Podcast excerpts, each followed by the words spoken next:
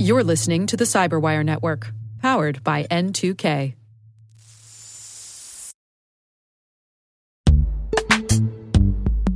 And now a word from our sponsor, Netskope. Netskope is a worldwide leader in SASE and Zero Trust. Its unified platform, Netskope One, provides optimized access and zero trust security for people, devices, and data anywhere they go, helping customers reduce risk, accelerate performance, and get unrivaled visibility into any cloud, web, and private application activity. To learn more about how Netskope helps customers be ready for anything on their SASE journey, visit N E T S K O P E dot com.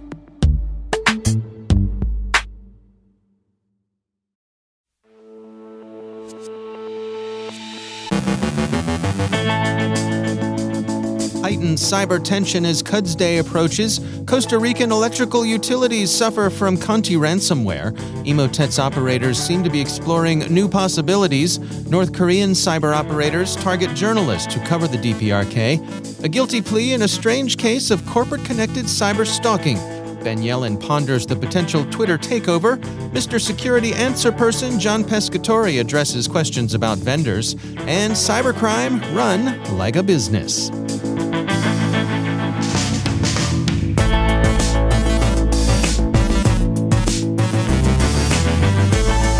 From the CyberWire studios at Data Tribe, I'm Dave Bittner with your CyberWire summary for Tuesday, April twenty-sixth, twenty twenty-two.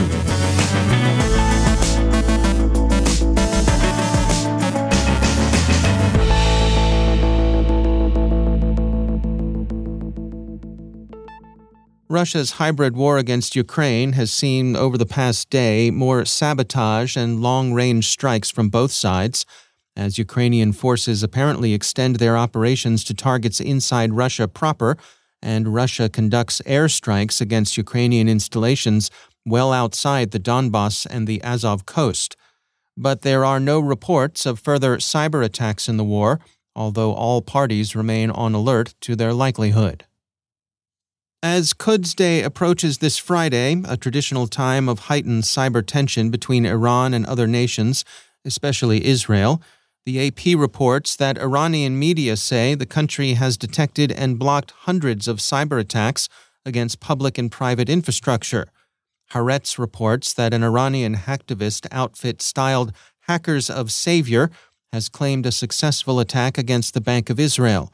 The group claims to have accessed customers' accounts, but both Israel's National Cyber Directorate and the Bank of Israel say they found no indication of any kind of hacking into any banking network.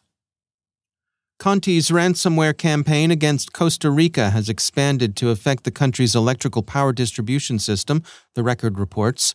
J SEC, the organization that delivers power to the city of Cartago, said that its administrative and business systems had been disabled by the ransomware.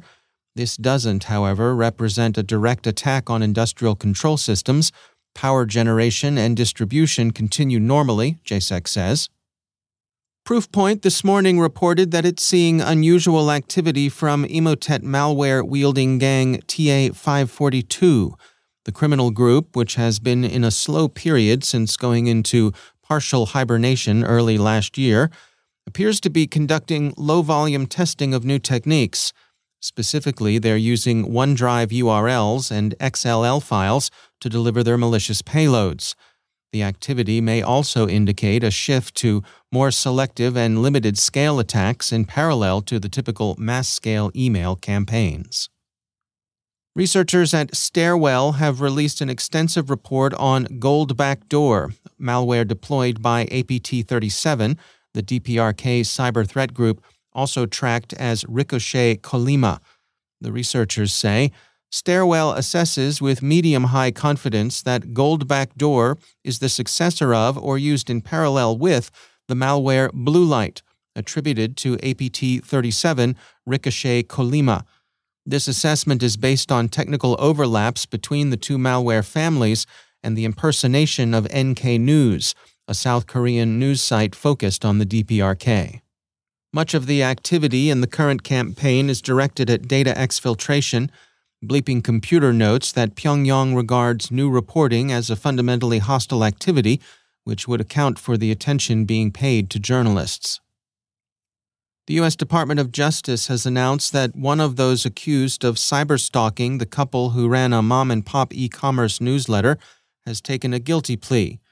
James Bao, forty-seven, of San Jose, California, eBay's former senior director of safety and security, pleaded guilty to one count of conspiracy to commit stalking through interstate travel and through facilities of interstate commerce, two counts of stalking through facilities of interstate commerce, two counts of witness tampering, and two counts of destruction, alteration, and falsification of records in a federal investigation. The stalking seems to have been unusually malign and focused, the U S Attorney's Office explained. The campaign included sending anonymous and disturbing deliveries to the victim's home, sending private Twitter messages and public tweets criticizing the newsletter's content and threatening to visit the victims, traveling to their home to surveil the victims and installing a G P S tracking device on their car. Sentencing is expected in September. And finally, free trials can be used to attract customers in the criminal-to-criminal market, just like they are in legitimate markets. I T Market discusses the case of the Ginzo Info Stealer, which, while in G-Data's estimation isn't particularly novel, is wooing clients and building reputation in the C two C market. So the criminals, like many other businesses, aren't selling steak, they're selling sizzle. And step right up, they're offering their criminal customers free stuff as an incentive. And who doesn't like free stuff?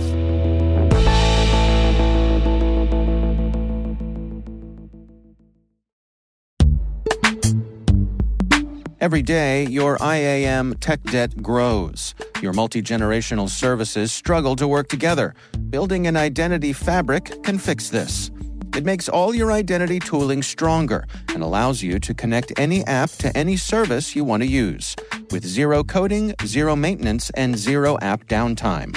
Strata's identity orchestration platform separates the identity logic from your applications, so you can optimize existing I A M tools and manage them in a single control plane. Now, every vendor, standard, and architecture work together. In short, building your identity fabric means you can secure your non-standard apps, keep your complex access policies, retire outdated I D Ps, and modernize in record time. So build your fabric with Strata Identity and get rid of tech debt for good. Visit strata dot io slash cyberwire, share your identity priorities, and receive a pair of AirPods Pro. Offer valid for organizations over five thousand employees. Connect today at strata dot io slash cyberwire.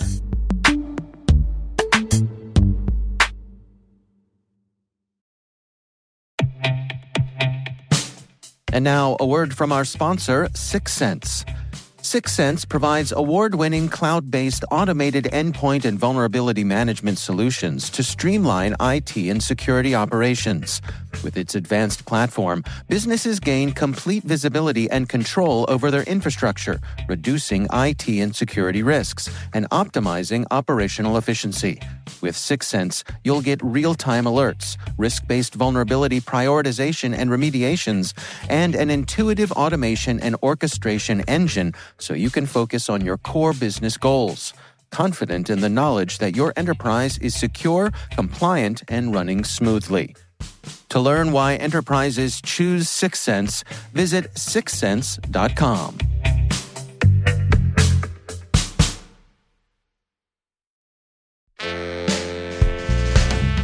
Mister Security Answer Person.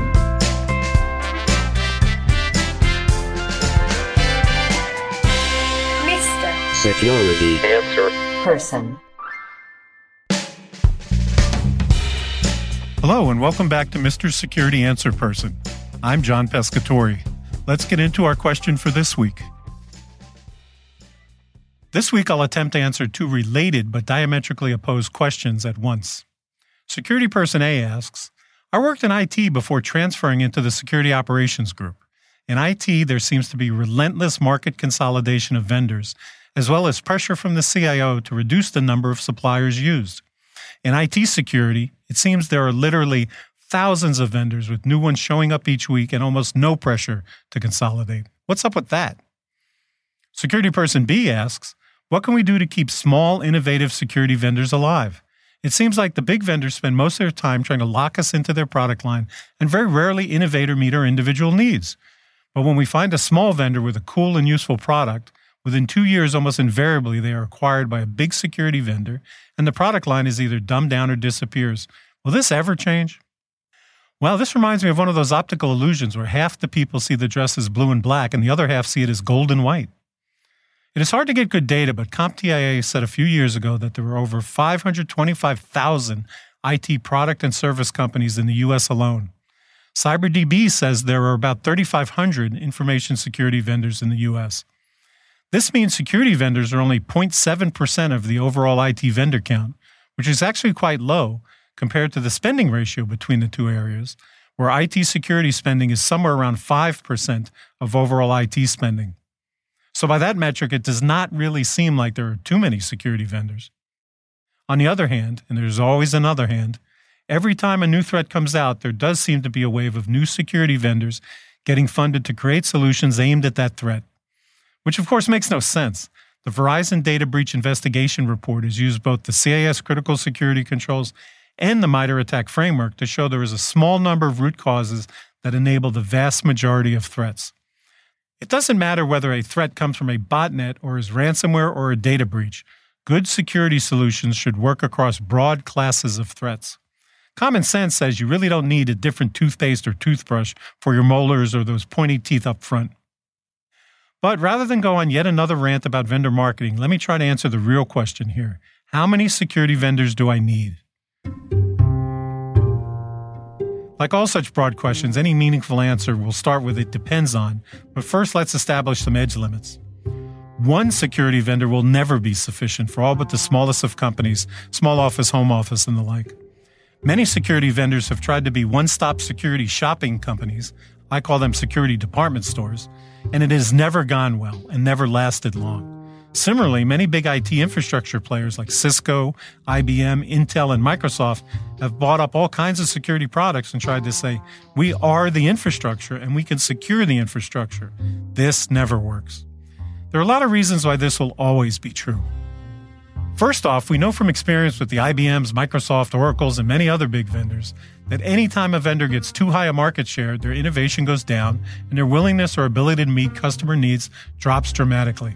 Pricing may stay low or even get lower, but value goes down. So it is kind of a good thing that in security, we still usually see two or three vendors with large but nearly equal market shares versus one with eighty percent market share. Second, Microsoft Windows has conclusively proven over the last thirty years that monocultures are bad for security. This is true in the food chain, and it is proven true in the software world as well. But I think most importantly, it's nearly impossible for one security company to be good, let alone great, across the many different technology areas that need protection. One simple division, network security versus host-based security, were nearly completely different technical skills and understandings of differences in managing each technology are needed. When I was with Gartner, I had a one hundred dollars bet with a Fortune one hundred C E O that no vendor would be a leader in both a network security and a security software magic quadrant. And fifteen years later, I'm still winning that bet. So what am I saying? Two security vendors is probably okay? Well, not so fast. I've always broken the security markets into three broad segments. Keep the bad guys out. Pretty much everything threat or vulnerability facing. Firewalls, intrusion detection and prevention, vulnerability management, host-based security, et cetera. Changes are driven by new forms of attack or discovery of new types of vulnerabilities. Let the good guys in. This is mostly authentication and access control. Changes in this area are driven by business changes, not threats. Keep the wheels on. Governance, risk, compliance, security management tools, forensics, incident response, backup recovery, et cetera. Efficiency is job one here. These are well-known tasks. We need to do them more efficiently and with lesser skilled folks. Realistically, Fortune one thousand-sized companies will need at least a few security vendors in each of these three areas. That probably means somewhere between ten and twelve security vendors in use will prove to be the average or maybe even the low end of average. By the way, that doesn't even include the number of open source security tools in use, a topic for another Mister Security Answer Person episode. Will this ever change? The movements of business applications to cloud services and on-premise virtualized data centers has the potential to change this because the blurring of network and host in a virtualized environment. But this does require a much more converged virtual admin, security admin, I T admin form of governance that enterprises have been very slow to move to. So the bottom line, if you're using fifty different security vendors, you probably have a problem. If you're using just one or two security vendors, you're likely more focused on compliance than actual security. Moving that security vendor Goldilocks just right zone down from a dozen security vendors to a handful requires both high maturity security processes and governance integration across cloud, virtual data center, and I T admin. Easy to say, hard to do. Mister Security Answer Person. Thanks for listening. I'm John Pescatore, Mister Security Answer Person. Mister Security Answer Person. Mister Security Answer Person with John Pescatore airs the last Tuesday of each month right here on the CyberWire. Send in your questions for Mister Security Answer Person to questions at the cyberwire dot com.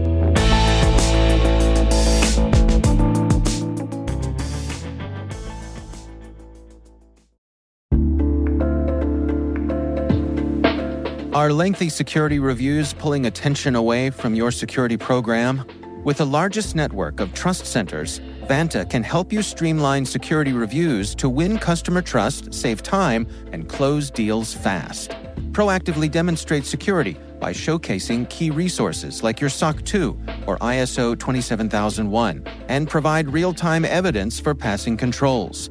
And when a security questionnaire is required, Vanta takes the first pass for you.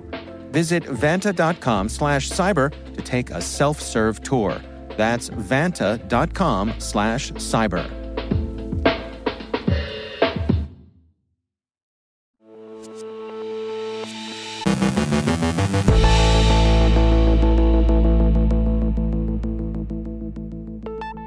And joining me once again is Ben Yelin. He's from the University of Maryland Center for Health and Homeland Security and also my co-host over on the Caveat podcast. Hello, Ben. Hello, Dave. So I don't know if you noticed, Ben. I know you're active on Twitter. Uh, Twitter may have a new owner soon. It sure does. Uh, Mister Elon Musk, eccentric billionaire extraordinaire, has... Yeah. purchased Twitter for the low price of forty-four billion dollars. Mm-hmm. Uh, the money he found in his couch cushions, no doubt. Uh, what do you make of this? What I, just, I mean, from a serious point of view, what are the policy implications we could see of Twitter changing hands here? So it's unclear at this point. He's spoken broadly in the past about being an absolutist in terms of free speech, which mm-hmm. would seem to indicate that he would be for looser content moderation practices. Twitter does do things like shadow bans or uh, diminishing the content of users that post objectionable material. It's also done very high-profile things like permanently banning the account of former President Donald Trump. Right. And if Elon Musk is buying this for an ideological purpose and that he wants to have a platform that is absolutist in its in its posture on free speech— I think that could have pretty wide-reaching implications for Twitter. Uh, P- President Trump could be back on it. There could be more leeway for people to post content that might have otherwise have been banned because it's offensive, because it's considered abusive. And that might affect the business prospects of, of Twitter. Um, we talked about in the Caveat podcast, it's always a fine line because if you loosen content moderation too much, you're going to end up with a platform full of bots, trolls, neo-Nazis. Right. Well, and look at some of these other platforms that have spun up that where this has been the thing that they've led with, that, you know, you'll be able to say whatever. They they just don't seem to gain popularity because it's no fun. Right. Nobody wants to be on a platform that's been overrun by these bots, spam, et cetera, that we right. just don't want to deal with. Yeah. Uh, so I think he's going to have to uh, straddle the line on that. I guess I'm confused as to why he's making this purchase. Hmm. If he's doing it because he thinks he can actually gain some value out of Twitter, make it a more profitable platform, then I think that has interesting potential. I mean, there are certainly things he could do to improve the user experience of Twitter, and maybe because he's introduced innovations in uh, the rest of his entrepreneurial work with Tesla, with SpaceX, mm-hmm. maybe that's something that he can bring to the platform. Mm-hmm. What I worry about is he's doing this uh, as sort of a vanity project, that he was upset by particular Twitter policies that related to content moderation. Mm-hmm. Uh, and that he thought, well, I have a lot of money. If I'm unhappy with these policies, why don't I just buy Twitter? Right. Buy it and fix it. Yeah. Uh, in that case, I mean, I think we would have to worry about Twitter as we know it devolving into something unrecognizable. Yeah. Uh, where, I guess putting it this way, we might miss the content moderation that we had. Mm-hmm. Um, because there is a reason that many users, even if they say that they are free speech absolutists, don't want to be on a platform with a lot of smut. Yeah. Uh, and so I think that's the line that he's certainly going to have to straddle. Now, there's some policy stuff coming out of the E U right now that could intersect with this. What What's going on there? So just as a coincidence, the E U and its member states this weekend agreed on a new digital regulation policy that's going to force uh, tech giants, including Twitter, to better police illegal content on their platforms. Otherwise, they'd be risking multi-billion dollar fines. And the structures, the structure of the fines is going to be very similar to G D P R. It would be a, a percentage of their annual earnings. Hmm. And it's no Trump change. I mean, we're talking about potentially billions of dollars at stake. Hmm. What this legislation tries to do is uh, a couple of things. One, it would limit how these digital giants target users with online advertisements. Mm. So it would stop platforms from targeting users with algorithms based on immutable characteristics like race, gender, religion, et cetera. Right. It would ban targeted advertisements aimed at children. The companies are now going to have to implement new procedures to take down illegal material, so things like hate speech, incitement to terrorism, child sexual abuse. Uh, and then e-commerce sites, things like Amazon, have to uh, prevent the sale of illegal or illicit uh, illegal goods or illicit material. Some of those things I think could fly in the United States. Certainly we have an infrastructure where we crack down on things like child sex abuse. Right. But when we're talking about incitement to terrorism and hate speech, if you take Elon Musk literally and he wants to put his free speech absolutist ideology into his governance of Twitter, then we might run into some problems uh, as it relates to this new uh, European regulation. We have values in the United States that we are more, I guess, gung-ho about our, our belief in, in free speech than some of our European counterparts. Right. So we are more willing to accept things like hate speech and incitement to violence in service of the idea that we should have a robust marketplace of ideas. Uh, so there, that might end up being a conflict. Uh, and we already see echoes of this. There was a story in the Financial Times that seems to indicate European authorities saying, look, Elon Musk, if you are going to loosen content moderation practices on Twitter to the point that we start seeing a lot of hate speech, we start seeing a lot of incitements to domestic terrorism, then we won't be afraid to fine you and we won't be afraid to potentially ban Twitter in the European Union. Yeah. Uh, so we see this clash of ideologies that I think is playing out in a very high-profile way. You know, it, it reminds me of something I, I heard years ago, and, and uh, this is anecdotal, and so take it for what it's worth, but I remember seeing someone say, if you want to get the Nazis out of your Twitter feed, tell Twitter you're in Germany. Tag your location as being in Germany, because evidently Twitter, as required, does a really effective job of filtering out that content for German citizens. Right. Because they're because they, they have to. Right. So it's possible. Perhaps there's a technological solution to this, but it certainly is an, an interesting intersection timing-wise. You know, at this moment that uh, Elon Musk is is uh, trying to buy Twitter, the E U is sort of tightening down their own content moderation guidelines. Yeah, I mean, I think we might be on a collision course. And if we know one thing about Elon Musk is he likes to push the envelope. He likes to be provocative. Right. So we could see him potentially loosening content moderation policies to set up an ideological clash with authorities in the European Union. Mm-hmm. And he'd bring a lot of power with him. It's not just that he's purchasing a multi-billion dollar company. But we have a political culture in the United States that really does value free speech. So I think it would be a major ideological conflict. I don't think we're going to get to the point where Twitter is banned in Europe because Elon Musk won't institute content moderation policies. Right. But I do think we're potentially on a collision course where there's going to be some back and forth ideological battle that might involve billion dollars worth of fines that maybe Elon Musk is okay paying. Right. If he's willing to Again, purchase right. Twitter for forty-four billion dollars, what's another billion here? Yeah, it's just another another trip to the couch and, and rifling through the cushions for some spare change. Exactly. Right. All right. Ben Yelin, thanks for joining us.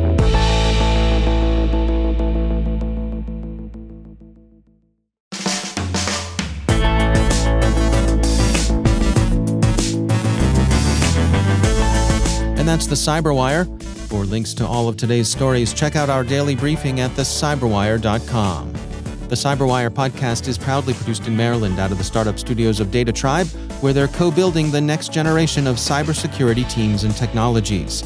Our amazing CyberWire team is Liz Irvin, Elliot Peltzman, Trey Hester, Brandon Karp, Eliana White, Peru Prakash, Justin Sabi, Tim Nodar, Joe Kerrigan, Carol Terrio, Ben Yelin, Nick Vilecki, Gina Johnson, Bennett Moe, Chris Russell, John Petrick, Jennifer Iben, Rick Howard, Peter Kilpie, and I'm Dave Bittner.